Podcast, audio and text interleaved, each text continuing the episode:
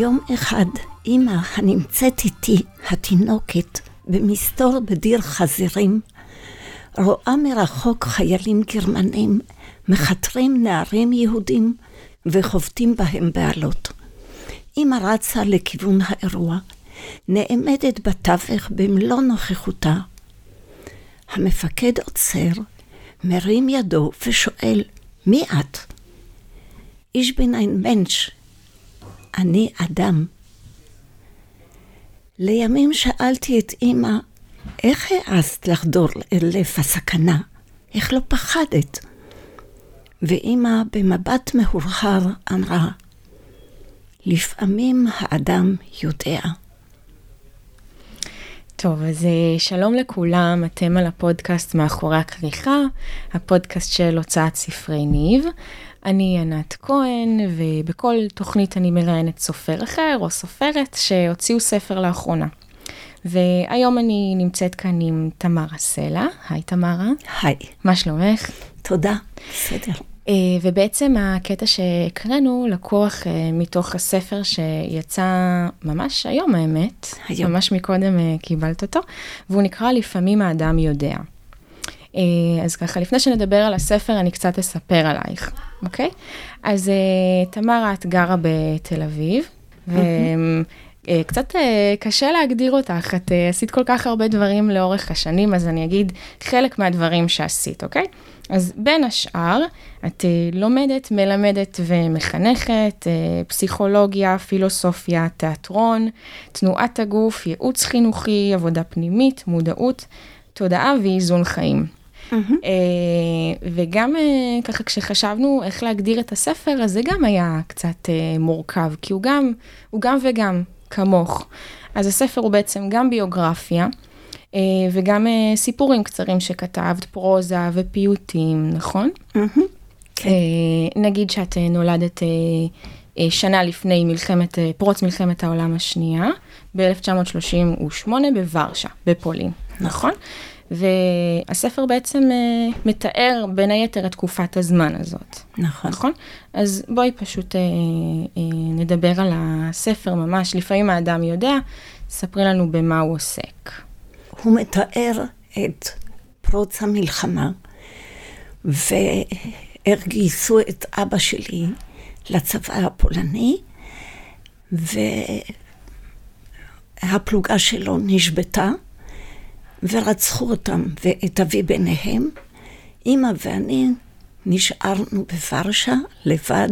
אחותה של אמי הצעירה הגיעה מווילנה בחופשת הקיץ, ונתקעה אצלנו בזמן המלחמה.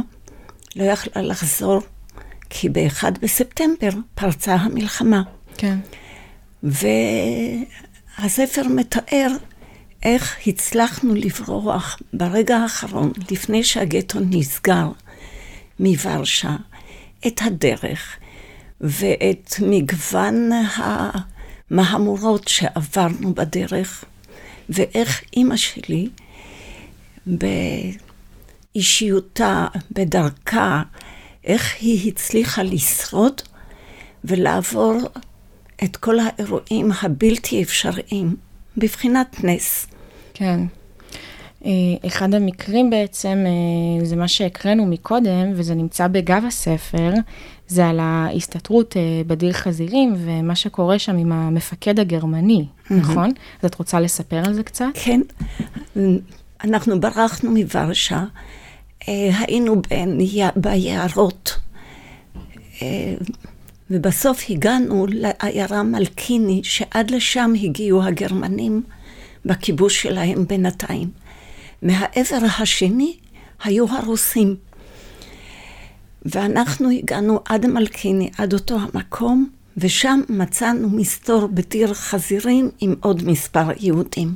יום אחד אמא הסתכלה מבעד, אה, מבעד לדיר הזה, וראתה מרחוק חיילים גרמנים מלקים נערים יהודים בעלות. היא לבשה מעיל, רצה אליהם, נעמדה בתווך. וזה היה כנראה כל כך הזוי, המפקד עצר, הרים יד, ושאל אותה בתמיהה, מי את? והיא אמרה, איש בין ein Mensch, אני אדם. הוא עצר, נפנף את חייליו, נתן להם סימן לעזוב. הנערים היהודיים ברחו, והוא התחיל לדבר איתה.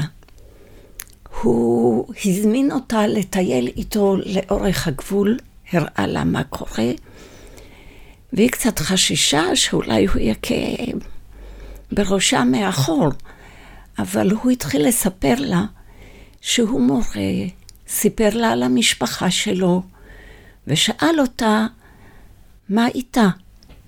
והיא שיתפה. היא סיפרה על עצמה, היא סיפרה שהיא במסתור בדיר חזירים ושיש לה תינוקת. והוא בא לראות אותי. הוא בא לראות אותה. הוא בא לראות אותי, okay. והוא שלח מזון עם חייל wow. בשבילי, ופשוט טיפח אותה.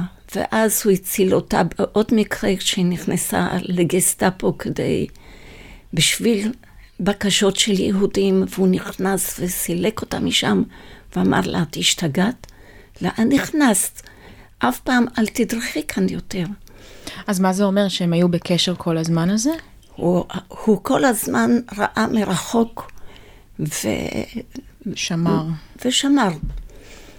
ואז יום אחד אה, הוא הגיע ונתן לה אישור מעבר בין התחנות של הגרמנים, שם היה כתוב שעברנו את הבידוק שלו ושאנחנו בסדר, ומשם הלכנו לעבר הגבול, והיינו צריכים לעבור את הגבול בחשיכה עם מבריח גבולות.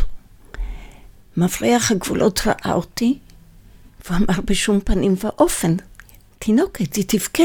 Mm. אני לא לוקח סיכון.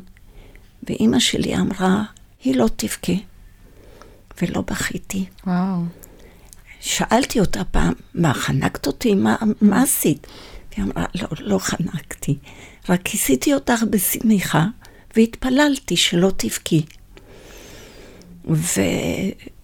ועברנו את כל הלילה, את כל הדרך, לצד השני, וגם שם קרו ניסים. כל הזמן היו ניסים, הגענו לפינסק, למקום ששם הייתה היו האחיות של אימא שלי.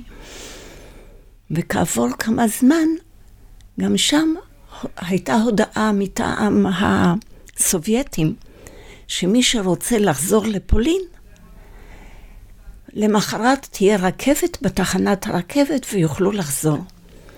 אימא החליטה שהיא איתי ועם אחותה הקטנה שהייתה איתנו, הצעירה, נחזור לפולין כי רצתה לחזור לווילנה, שם נשאר אביה בודד. למחרת היינו בתחנת הרכבת, כשפתאום הייתה הודעה, מי שרוצה לחזור לפולין, הוא בוגד ומרגל, ואחת דינו סיביר. והרכבת עשתה את דרכה לסיביר, עם כל המאורעות שבדרך. ושוב ניצלנו, כי לאחר כמה חודשים פינסק נכבשה על ידי הגרמנים. כל האנשים במקום הבטוח כביכול, mm-hmm. כל המשפחה נטבחה. מה את אומרת? ואנחנו... ורק אתם, רק את ואימא שלך? ורק אני ואימא ואחותה. ואחותה. וואו. אה, ניצלנו, ואז היינו בסיביר, במחנה עבודת פרח, ועוד סיפורים לאורך הדרך של ניסים שקרו. איך את מסבירה את זה? את בן אדם מאמין? יש בי אמונה, ואני מבינה שמשהו ליווה אותנו, משהו אפשר. זה, זה באמת מופלא. ואני חושבת שגם אימא, עם היותה אנושית לאורך כל הדרך, משהו בא, היה כזה אה, גם אסרטיבי, גם אה, אבל גם מעורר אמפתיה, נכון? למשל, הסיפור עם החייל הגרמני, שזה מטורף. איך הוא... הוא כאילו שכח שהוא, אה, שהוא נאצי. הוא שכח את התפקיד שלו. נכון. או שהוא נזכר בהיותו אנוש. שגם הוא אה, מענץ', כן, לא רק שגם היא. בתוכו יש מענץ', והיא הזכירה לו את זה, היא חדרה לליבו כנראה. כנראה. מי, מי, איך הייתה אימא? איך קראו לה, אגב? פניה. איזה מין אישה היא הייתה? היא הייתה אישה מאוד מעשית, מה אני אומר לך? אדם, באמת אדם. באמת אדם. וידעה, ומכל מצב היא ידעה לצאת במין רוגע, במין ידיעה פנימית, אם כי היא לא הייתה רוחנית, היא חשבה שאני מין רוחנית פלו-פלואית. כבר בתור ילדה? כבר בתור ילדה חוויתי כל הזמן שיח עם משהו יותר גבוה, וכן, ובעצם אה, אה, היה איזשהו תקשור שאת חווית אה, לאחרונה, נכון? כן, זאת אומרת, אה, את בת 81, נכון? עוד, עוד חודש. עוד חודש. ובשנה שעברה, אה, ביום הולדת אה, 80, את עשית אה, מסע וחזרת בעצם לפולין, למקום הולדתך. אה, את רוצה לספר על המסע, על התקשור שחווית שם? אה, המסע הזה יצא שמונה ימים לפני יום ההולדת ה-80 שלי, עם יעקי בן זוגי, בעלי, והיה לנו מדריך צמוד, שהוא גם ערך אה, מחקר על דרך הבריחה שלנו, כי ניסינו לעשות את הדרך לפחות עד גבול רוסיה, עד מלקיני, ששם היה המסתור בדיר החזירים. Mm, בדרך החוויה הייתה מלאת התעוררות, מלאת אה, אה, שמחת חיים והודיה לעצים שהסתירו אותנו. לה. זה היה מסע של תיקון, וביום האחרון, ביום ההולדת ה-80 שלי ב-20 במאי בוורשה, שאלתי גם את ההדרכה שלי, שאני מדי פעם מתקשרת איתה, אם יש מסר ליום הזה. רגע, רגע, שאלת את ההדרכה שלך? כן. מה זה אומר? אה, זה מין תקשור שמדי פעם מלווה אותי, אני שואלת ואני מקבלת אה, מסרים, תקשורים, תובנות. אוקיי, ופה שאלתי, אוקיי. וקיבלתי בין השאר על שמונת הימים האלה, שזה בבחינת כמו חוק האוקטבה, שבעצם כמו התווים, שבין תו לתו יש אינטרוול, יש מרווח, וחשוב לעשות עבודה מודעת כדי להתפתח הלאה. והם תיארו לי איך זה היה, חוק האינטרוול, בדיוק שמונה ימים שעשיתי. ואז אה, הם בסוף, בסופו של המסר, הם אמרו לי, והשיר שנכתב דרכך, כבר שקיבלתי לפני כן, היה כונסת את מקור האור אל תוך דרכייך. מהותך קורנת אור. הסכיתי ילדתי, ליבך דובר אלייך. זה החובר בחוט זהב אל המקור. אז זה היה ביום השמיני למסע. וואו.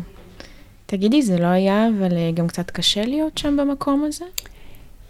שם לא היה קשה, היה, הייתה התעלות ומין תיקון לכל, לשואה, לכל הזמן הזה שלא דיברתי עליו שנים, רק בשנים באמת? האחרונות. כן. וואו.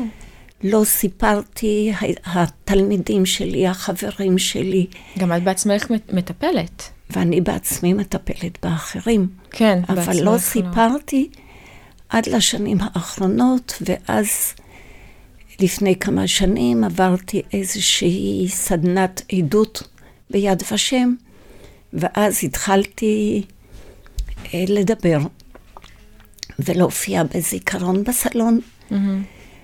והופעתי גם ב, אה, בכפר הירוק לפני 150 תלמידי כיתות י', י"א, י"ב, וסיפרתי גם את הסיפור על אימא. בסופו של התהליך הזה, תלמידים שאלו אותי שאלות וכך, כשכולם התפזרו, ניגש אליי נער בן 17, ואמר לי, אני רוצה להגיד לך משהו. אני חושב, בעצם אני יודע שהקצין הגרמני, המפקד הגרמני, היה מלאך שהתחפש בשביל להציל אתכם. אני גם מדבר עם מלאכים, אבל אני לא יכול לספר את זה לאף אחד, לא למשפחה, לא לחברים. לך אני יכול לספר כי את מבינה. וואו, וואו. מדהים. כן. את בעצם אמרת שאת לא, לא דיברת על דברים שקרו, אבל את אה, כן חשבת עליהם בינך לבין עצמך, את כן כתבת אותם? לא. לא. שנים היה לא. כי גם כששאלתי את אימא שתספר, שתשתף, אימא הייתה אומרת, זאת היסטוריה, את תצעדי קדימה. והיו שתיקות, גם על זה אני כותבת. אבל שתיקות. את היית אה, ממש אה, תינוקת בהתחלה. נכון. אז איך זכרת? אם לא... אני לא זכרתי. אז אימא סיפרה? אימא בסוף אה, הוצאתי ממנה Mm. פה ושם, אבל זה לא היה פשוט. אבל את מאמינה שלמרות שלא זכרת, זה כן אה, השפיע עלייך במידה מסוימת? ברור. אני עכשיו, לאחרונה, אני חווה את זה גם יותר, דברים חוזרים. גם אם? מגיל שנתיים יש לי כמה זיכרונות. באמת? וואו. ואת זה אני זוכרת. אני אולי בת שנתיים. אנחנו על רב סודה, ואימא מעירה אותי, בת השנתיים, ואומרת, המזוודה, המזוודה נגנבה. והיא מלבישה אותי בשמלה כחולה, ואנחנו מתחילות לרוץ. ורצות, יש שם כפר כזה, במקום לא מוכר, אני די בבהלה. בסוף אנחנו מגיעות למקום שיש שם מדרגות, ועל אחת המדרגות המזוודה פתוחה ריקה. ואני זוכרת את ההרגשה של לעמוד מול הריק, ואימא אומרת, כל, כל החפצים נג- נגנבו, ותחושת הריק הזאת מלווה לפעמים את התחושות שלי בחיים. פתאום יש ריק. אבל הריק הזה שאני נכנסת אליו הוא ריק מאפשר. כן. משהו קורה. או למשל, השיר זיכרונות. הזיכרונות נעים בבריכה מפה לשם, משם לשם אחר. רכבות, רכבות. אנחנו גונבות גבולות, ולנו גונבים חפצים, מזוודות. אנחנו בורחות מול האימה, הקור, הרעב, רק לא להיתפס, לא להשמיע קול. ואני בסך הכל ילדה קטנה, מפוחדת, יתומה מאב. שזה מאיזה גיל זה? זה כל השנים מגיל שנתיים והלאה. אבל את הדחקת, את חושבת, אה, במשך אה, תקופה? כשבאתי לארץ, בגיל עשר, נכנסתי לכיתה ד' והייתי תלמידה טובה והכל, ופתאום ילדה קראה לי סמרטוט חדש. מה? אני כל כך נעלבתי, כל כך לא הבנתי איך בארץ ישראל, ששם אמורים להיות חברים, איך ככה מעליבים, איך ככה מתנהגים. באתי הביתה, בוכה, סיפרתי לאימא. אז אימא אמרה, תקראי לה סמרטוט ישן. ובזה העניין נגמר. אבל שם נגמר גם הסיפור שלי שאני מספרת החוצה. מאז אני צברית, כאילו עבר לא קיים. העבר לא קיים. את כן אבל אה, כתבת, אה, לא אמרנו, את הוצאת ספר שנקרא ספירלה, נכון? כן, מתי הוא יצא? ב-2015. אה, אוקיי, לא מזמן. אז כן אה, יצא לך אה, לכתוב ככה לפני הספר הזה. כן, זה בעצם שירים, נכון? שירים. ספר של שירים. אה, לא רק על התקופה הזאת, נכון? לא. על ה... שירים גם שירים של אה, התרוממות הנפש. כן.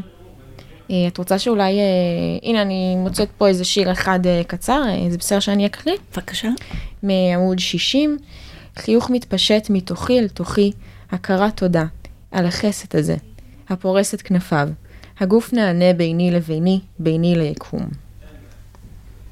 זה פשוט אה, קטעים אה, כאלה שכתב, הנה יש פה גם על אה, בדידות, חוסר אונים אני רואה. לא, הבדידות פה הוא די עם חיוך. כן. כי בסוף אני מסיימת, איך אני נשאבת תוכה, מרגישה אבודה, לא שייכת, איך הבדידות לא רוצה לעזוב. שמחת אומללות אותי ממלאה כמו קצפת בתוך העוגה. כלומר, זה יופי. יש גם אה, שיר שאני מאוד אוהבת, הוא מחול אהבה. מחול אהבה לי עם הבורא ועם הבריאה. ואני בין לבין לובשת פושטת צורה, יונקת מנוגה האור הזורם בי בשלל צבעי קשת, עדי היבלעו בעמקי שורשים של אין סוף, ומשם האיתות בי ברטט חוזר, מפקה ומפרה בי כל תא, כל נים ישותי, עדי בואכה המקור המקור, המה? המאזינים לא יכולים לראות את זה, אבל את uh, זכרת את השיר בעל פה. נכון. זה מדהים. כמה מהשירים אני זוכרת באמת בעל פה. היה עוד שיר שהקראת מקודם שאת uh, זכרת בעל פה. כן, עוד כונסת את בתור כן, התקשור שהיה. התקשור הזה. תגידי, תמרה, אה, איך התחושה הזאת של אה, לקבל את הספר אחרי כל כך הרבה זמן של כתיבה ואחרי חודשים של עריכה ושל עיצוב וכל התהליך שהיה? ממש היום בבוקר קיבלת אותו. אה, כן, קודם כל זה באמת מופלא, אני מאוד מודה על המתנה הזאת. ממש מתנה.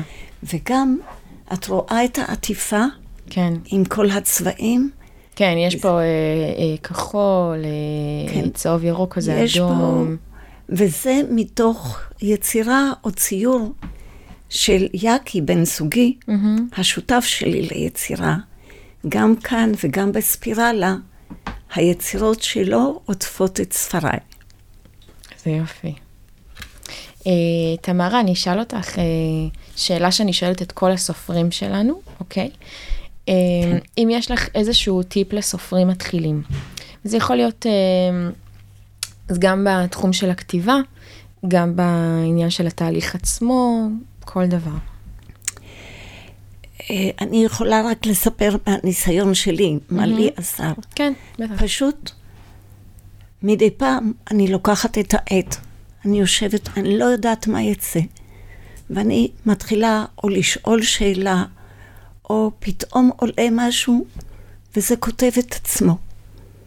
כלומר, אני לא מאלה שמתכננים ומראש מחליטים איך הספר ייראה ולאן הוא הולך, זה פשוט כותב את עצמו.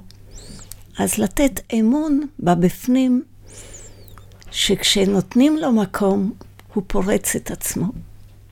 יפה. אני חושבת שגם לא רק בתחום של הכתיבה, נכון? ממש. זה בחיים. כן. אה, טוב, אז תמרה, המון המון תודה. היה לי מאוד מעניין. אה, אני חושבת שבאמת, אה, אני אחזור למה שאמרתי בהתחלה, שגם הספר וגם את, אי אפשר לתמצת במשפט. וזה משהו שהוא מאוד אה, מורכב ומאוד עשיר. אה, אז הספר נקרא לפעמים האדם יודע, הוא יצא ממש עכשיו, אפשר יהיה לקנות אותו בקרוב. זהו, המון המון תודה לך, ושיהיה המון בהצלחה. תודה, תודה לך, ענת. בכיף, ביי ביי. ביי ביי.